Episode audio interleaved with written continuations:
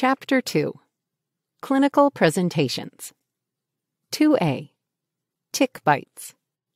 The Ixodes scapularis tick, or deer tick, monopolizes public attention. However, other ticks have also been identified that carry tick borne diseases.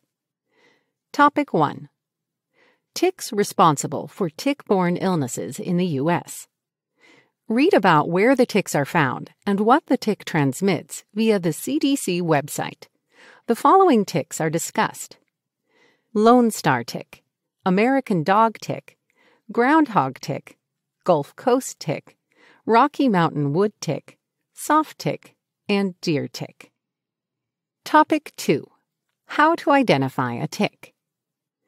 Topic 3 Tick borne infections identified by the CDC Anaplasmosis, Babesiosis, Borrelia mayonii, Borrelia miyamotoi, Bourbon virus, Colorado tick fever, Ehrlichiosis, Heartland virus, Lyme disease, Powassan disease, Rocky Mountain spotted fever, RMSF, STARI, Southern tick associated rash illness, tick borne relapsing fever, TBRF, tularemia, and 364D, rickettsiosis, rickettsia philipii proposed. Topic 4. Doctors can even struggle to identify a tick.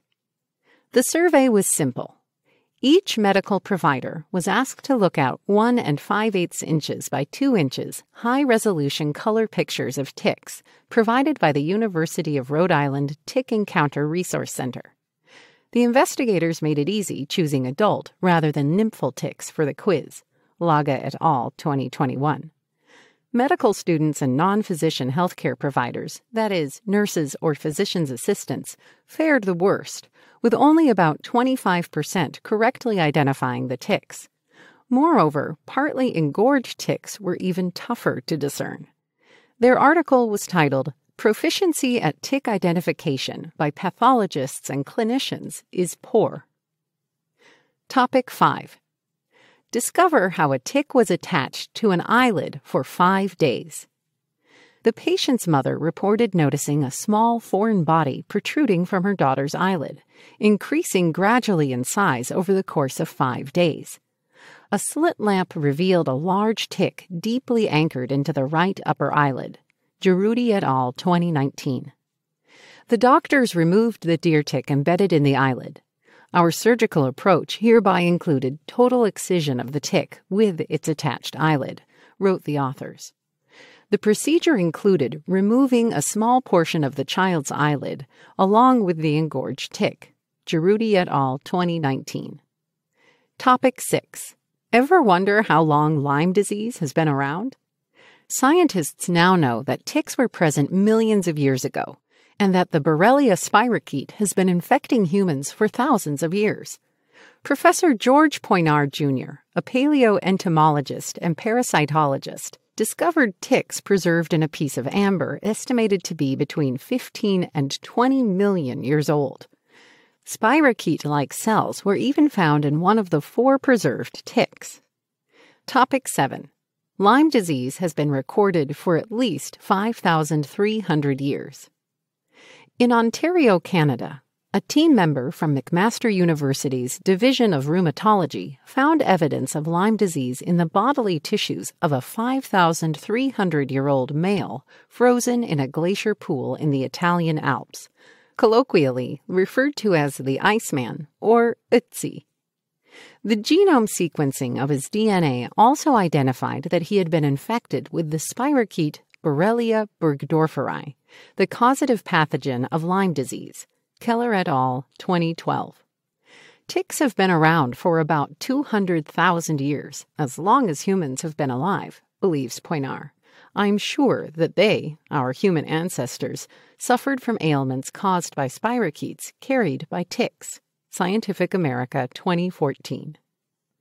Topic 8 larval ticks can transmit Borrelia miyamotoi. Nymphal and deer ticks are known to harbor pathogens.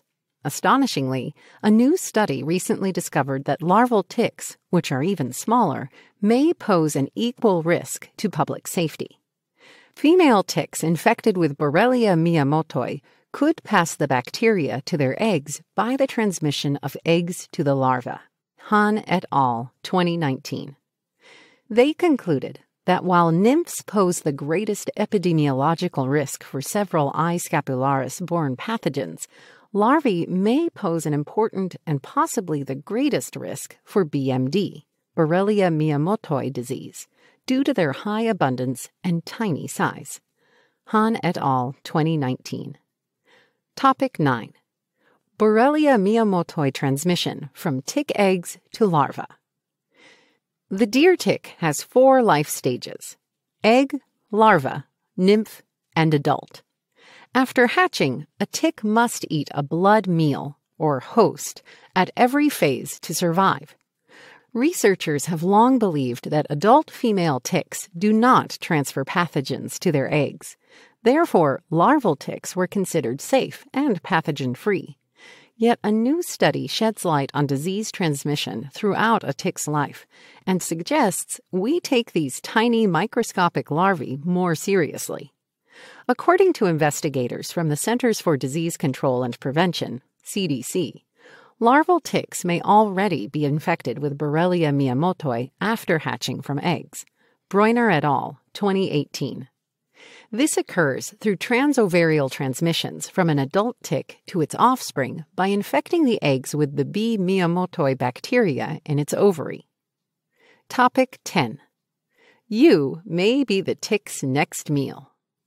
A partially fed tick may be able to transmit diseases faster.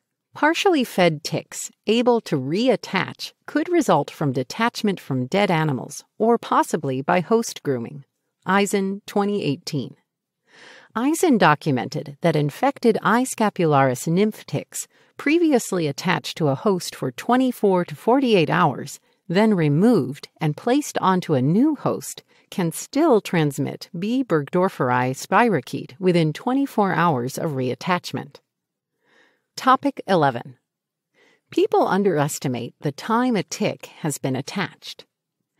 A summary of published data from the United States indicated that less than half of Lyme disease patients were aware of a tick bite in most studies, and even fewer, typically 20 to 25 percent, could recall a tick bite at an erythema migrans, or bullseye, rash site. Eisen 2018. When doctors ask their patients how long a tick has been attached, that estimate may be off, warns Eisen. A tick bite victim's impression of how long a nymphal ixodes tick was attached before detection and removal should therefore be regarded as an underestimate. Consequently, a self assessed tick attachment duration of less versus over 24 hours is of questionable value for a medical treatment decision in a suspected Lyme disease patient. Eisen 2018. Topic 12. A minority of children with Lyme recalled a tick bite. The study examined 325 children with Lyme disease, evaluated at six emergency medicine departments within Lyme endemic regions. Nigrovic et al., 2019. The children were diagnosed with Lyme disease based upon the presence of an erythema migrans, bullseye rash, or a positive or equivocal C6EIA followed by a positive immunoblot.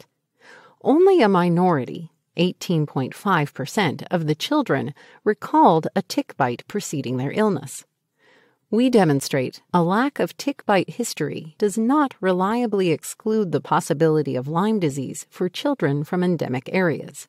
Nigrovic et al., 2019. Topic 13. A deer tick was attached to a girl's ear for four days.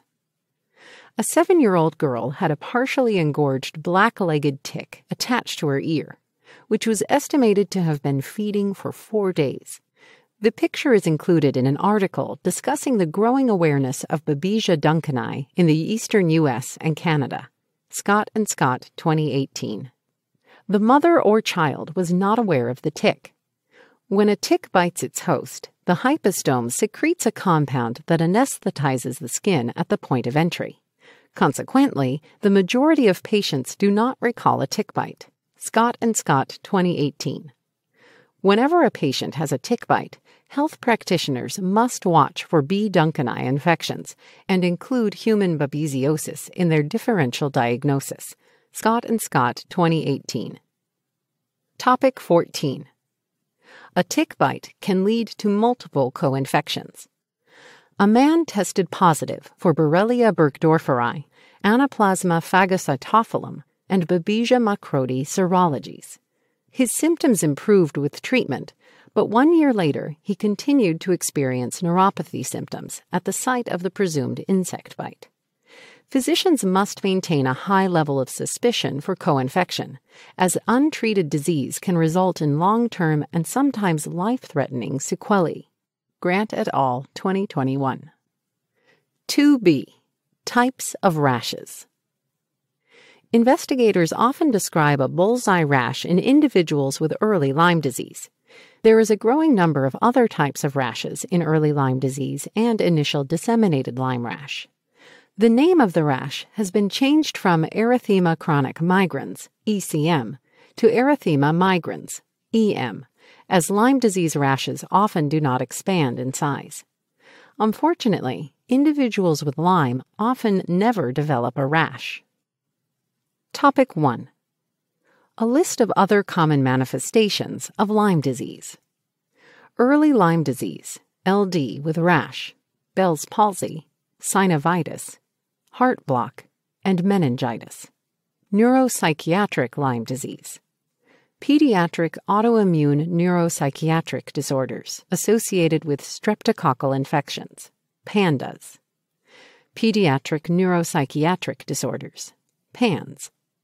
Lyme carditis, autoimmune dysfunction, POTS, post treatment Lyme fatigue, post Lyme disease, neuropathic pain, persistent symptoms after Lyme disease, concurrent co infections, and post treatment Lyme disease syndrome, PTLDS. Author's note Currently, there is no reliable test to rule out a persistent tick borne infection so this term is used reluctantly. Topic 2. As few as one out of five Lyme rashes had a bullseye.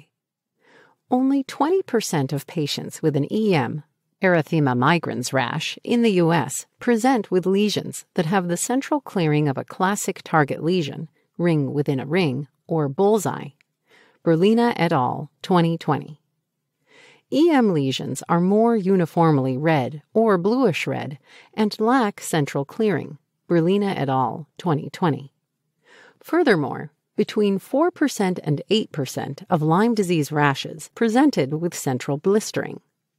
Lastly, about 20% of patients have multiple EM rashes at the time of diagnosis due to the Lyme spirochete disseminating to other areas of the body. Topic 3 Diversity of Lyme rashes. A study shows the diversity of Lyme disease rashes. EM size increased over time, with the EM duration peaking at 14 days.